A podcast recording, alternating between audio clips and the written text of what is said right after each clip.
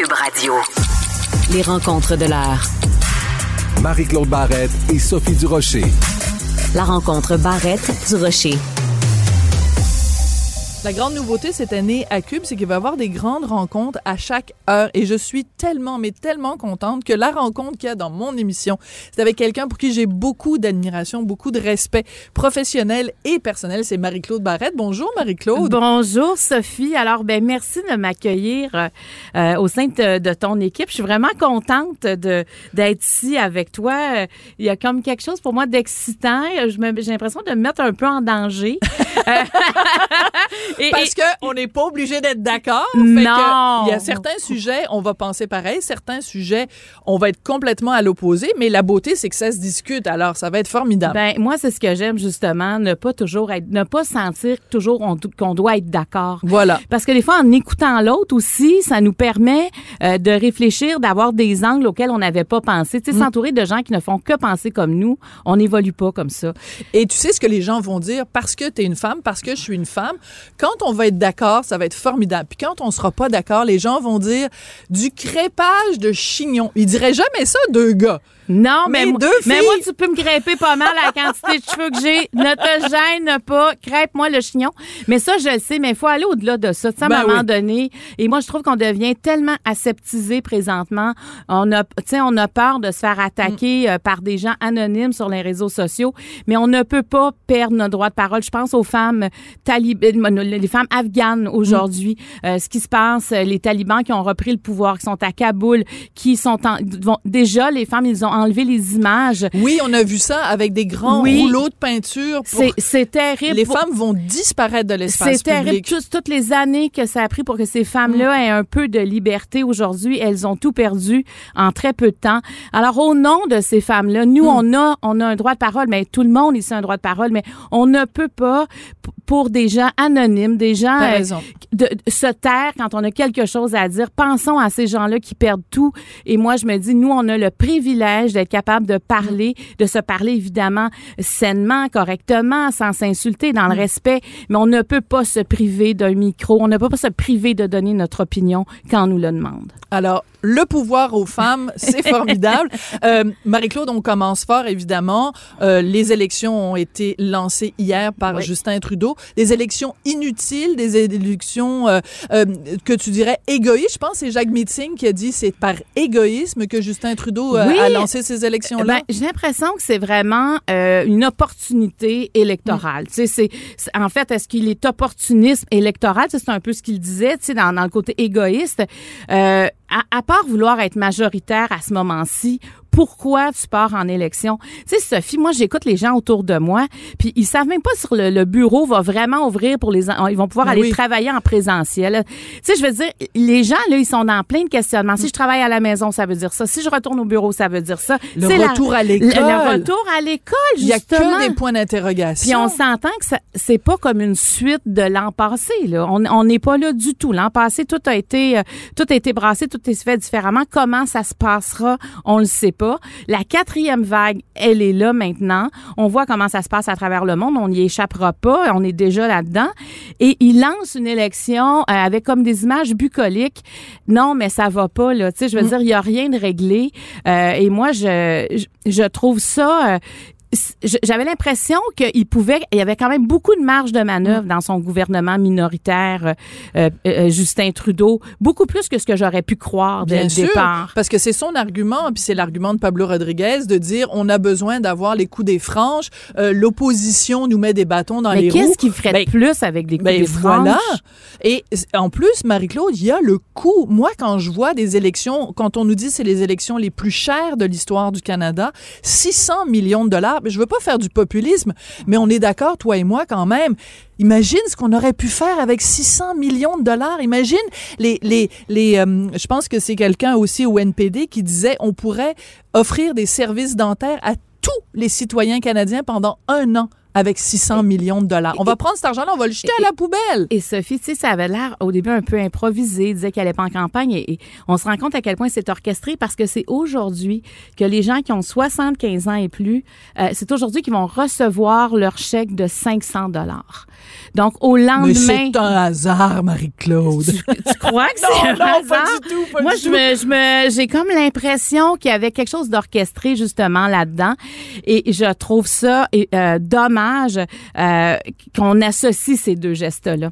Oui. Une campagne électorale et tu verses 500 dollars, et je remets pas en cause de verser le 500 dollars aux 75 ans et plus, mais d'associer les deux, de rappeler c'est moi qui vous l'ai donné pour un vote, ça, je trouve qu'il y, a- il y a quelque chose qui fonctionne pas là-dedans. C'est trop Oui. facile. Puis non seulement ça, mais au plus, au cours des dernières semaines, l'argent euh, coule à flot. Puis déjà que le gouvernement Trudeau avait été un gouvernement qui avait été extrêmement généreux avec Ouais. la PCU, avec Ouais. tous les autres programmes. Mais là, les annonces dans les dernières semaines n'ont pas cessé. On a l'impression que vraiment, il va ouvrir les vannes et qu'il va faire ce que on dénonçait autant de Duplessis. Il, va, il est en train d'acheter des votes. C'est un peu, c'est un peu Euh, c'est désagréable comme impression. Disons que c'est pas nécessaire de faire ça. Et, euh, et- et je voulais aussi te parler euh, sur un plan personnel, Oui. Sophie. Hier, je regardais euh, la famille euh, Grégoire Trudeau euh, arriver vers le micro euh, où Justin Trudeau prenait la parole. Et moi, ça m'a fait quelque chose parce que Ça t'a rappelé des ben, souvenirs. ça m'a rappelé des souvenirs. Et nous, quand on a quitté la politique, les enfants, euh, tu vois, Angela avait 12 ans, là, puis c'était la plus vieille.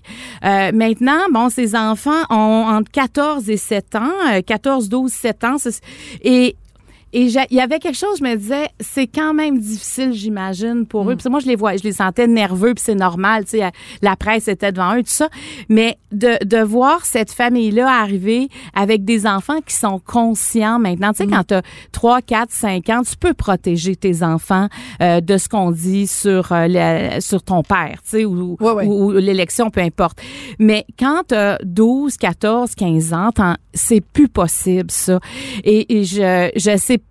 je sais pas à quel parce qu'ils viennent d'être en campagne électorale, ça fait pas si longtemps. Ils retournent et on les sentait nerveux. Tu sais, même le, le pauvre le Xavier a failli trébucher. Heureusement, c'est pas arrivé. Puis je me disais là, ça aurait été très difficile, j'imagine, pour lui. Euh, les images auraient fait le tour du monde. Ben, T'imagines, tu mm. lances ta campagne électorale, ton fils trébuche, les jeux de mots, les gens auraient dit, puis ces images-là auraient fait, se Ah, seraient retrouvées ouais. à CNN et tout. Donc, heureusement que c'est pas arrivé. Mais non, mais la famille est magnifique. Mais tu sais, moi, là, je, je pensais aux enfants, puis je me disais, eux, comment ils vivent ça? Est-ce que c'est Hmm. nécessaire? Tu sais, genre, je me posais cette question-là.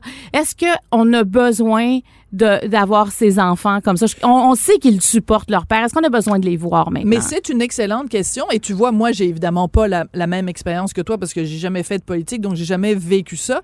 Mais comme euh, citoyenne canadienne, je regardais ça puis je me disais que sa femme l'accompagne, c'est tout à fait normal. Ouais. Puis bon, Ouais. Sophie, elle, elle, elle a Elle été un assume, soutien. oui. oui, oui, puis elle assume tout à fait son rôle public de, de première dame entre guillemets.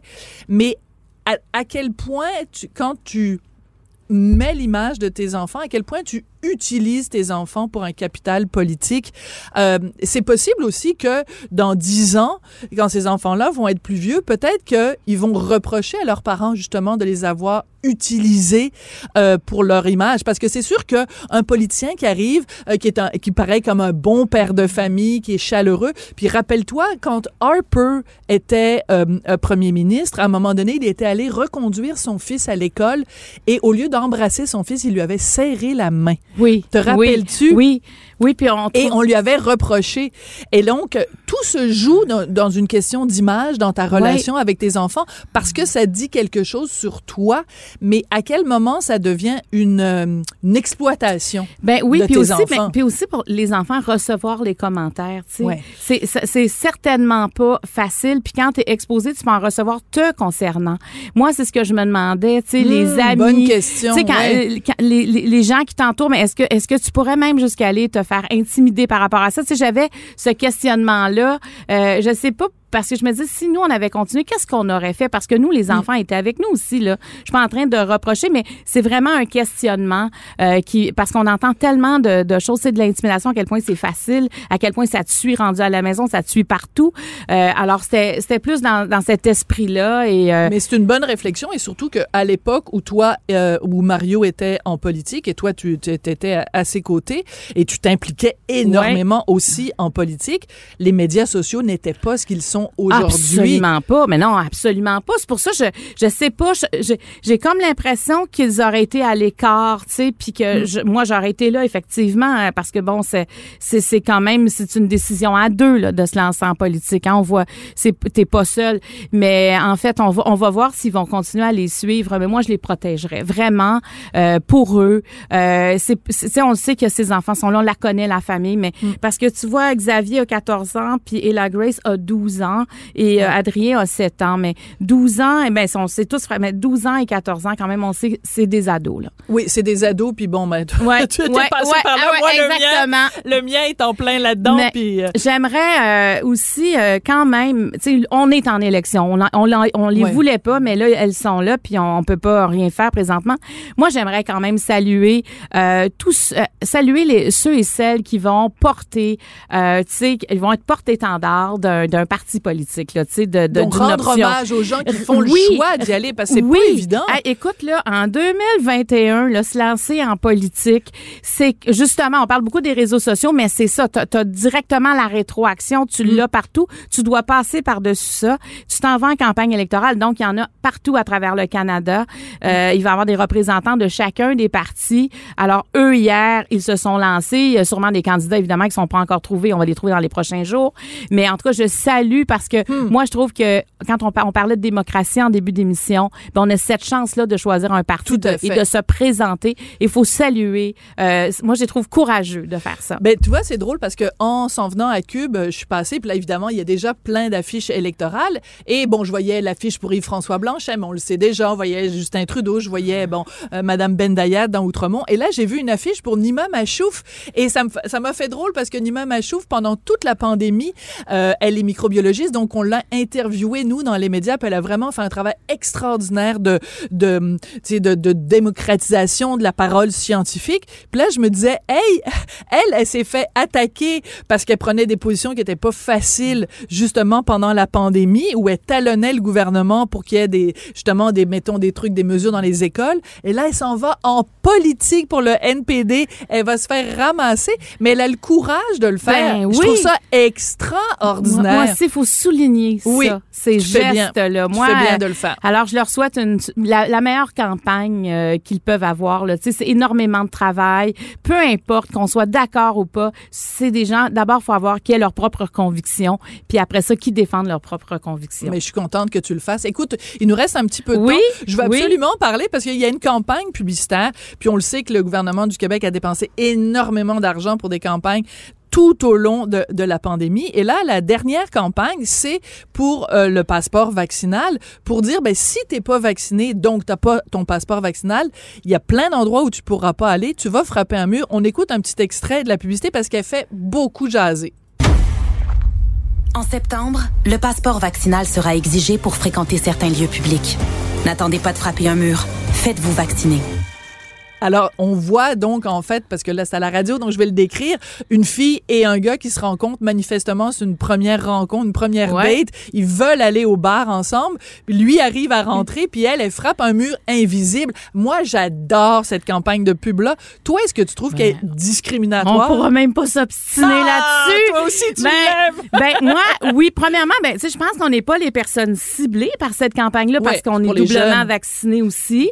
C'est effectivement pour les jeunes, mais ça nous rappelle qu'il y aura une différence plus grande dans les prochaines semaines. Il y aura les vaccinés et les non vaccinés et ça va paraître. Tu sais, là, présentement, ça paraît pas. Mm-hmm. Moi, je pourrais te le dire que je suis doublement vaccinée, tu le saurais pas.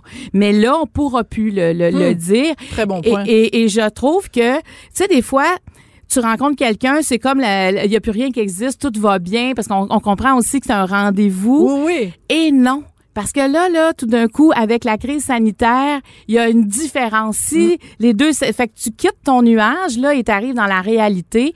Et c'est pour ça, elle a l'air ludique dès le départ, mais je trouve qu'elle nous donne quand même, c'est la première fois qu'on va sentir cette différence-là. Et, euh, et moi, je, en tout cas, j'ai comme l'impression que ça va encourager. Il y a des gens qui sont pas vaccinés, pas juste parce que euh, ils, ont, ils ont plein de théories. Il y en a aussi que c'est comme une forme de négligence. Ou encore, ils vont dire, Hey, moi, je suis en forme, garde, il n'y en a pas de problème, là. Je vais au gym trois fois par semaine. Et là, tout d'un coup, ils vont dire, et tu peux pas aller au gym. je peux plus aller au gym non plus. On voit aussi euh, à- à- euh, en- dans les journaux, là, il y a- c'est une fille qui s'en va pour aller faire du yoga. Du yoga, c'est très drôle. Elle, elle aussi, elle rentre dans le vide. tu sais, c'est, c'est quand même. Moi, je trouve que ça a été fait avec. Oui, la crise est grave, mais ça a quand même été fait avec une forme d'humour qu'on comprend très bien. Mais si ça nous arrive, on trouvera pas ça drôle. Et là, on nous laisse le temps de réagir, on nous laisse le temps d'aller d'aller se faire vacciner pour être capable justement de franchir ce mur invisible. Oui, puis moi, je trouve que l'image est vraiment bonne. Et pendant toute la pandémie, j'ai critiqué les pubs du gouvernement, euh, entre autres la, la publicité avec François Bellefeuille à Noël, Oui. avec le mononcle, avec les cravates. Qu'on a que ça- trop vu, là, ben, aussi. qu'on a là. trop vu. Oui, oui. Puis qu'il était juste Oui, pas drôle, oui. alors que François Bellefeuille, habituellement, est un humoriste que j'adore. Mais cette campagne-là, je la trouvais plate, je la trouvais terne. Et cette fois-ci, je trouve que vraiment, la campagne ne frappe pas un mur. Ben, je trouve qu'elle est formidable. Ben moi, si j'étais pas vaccinée, là, là, je commencerais à me dire, OK, ça, je vais y aller. Tu sais, je veux dire, c'est- moi, je vais vouloir, je, je voudrais rentrer avec le gars, là, ou je voudrais rentrer dans mon centre de yoga, tu sais. Est-ce qu'on peut se le dire? Le gars, il est vraiment cute, Marie-Claude? Est-ce que tu penses qu'ils ont tous pensé à ça? Ils se sont dit, tout le monde va vouloir repasser ce mur-là? Mais c'est quoi? La fille est cute aussi. Oui, ben, que absolument. les gars vont regarder la pub et Oui. vont vouloir euh, vont vouloir avoir une date avec cette fille-là. Merci beaucoup Marie-Claude, c'était vraiment chouette. J'ai déjà hâte à demain. À demain. Merci beaucoup, Sophie.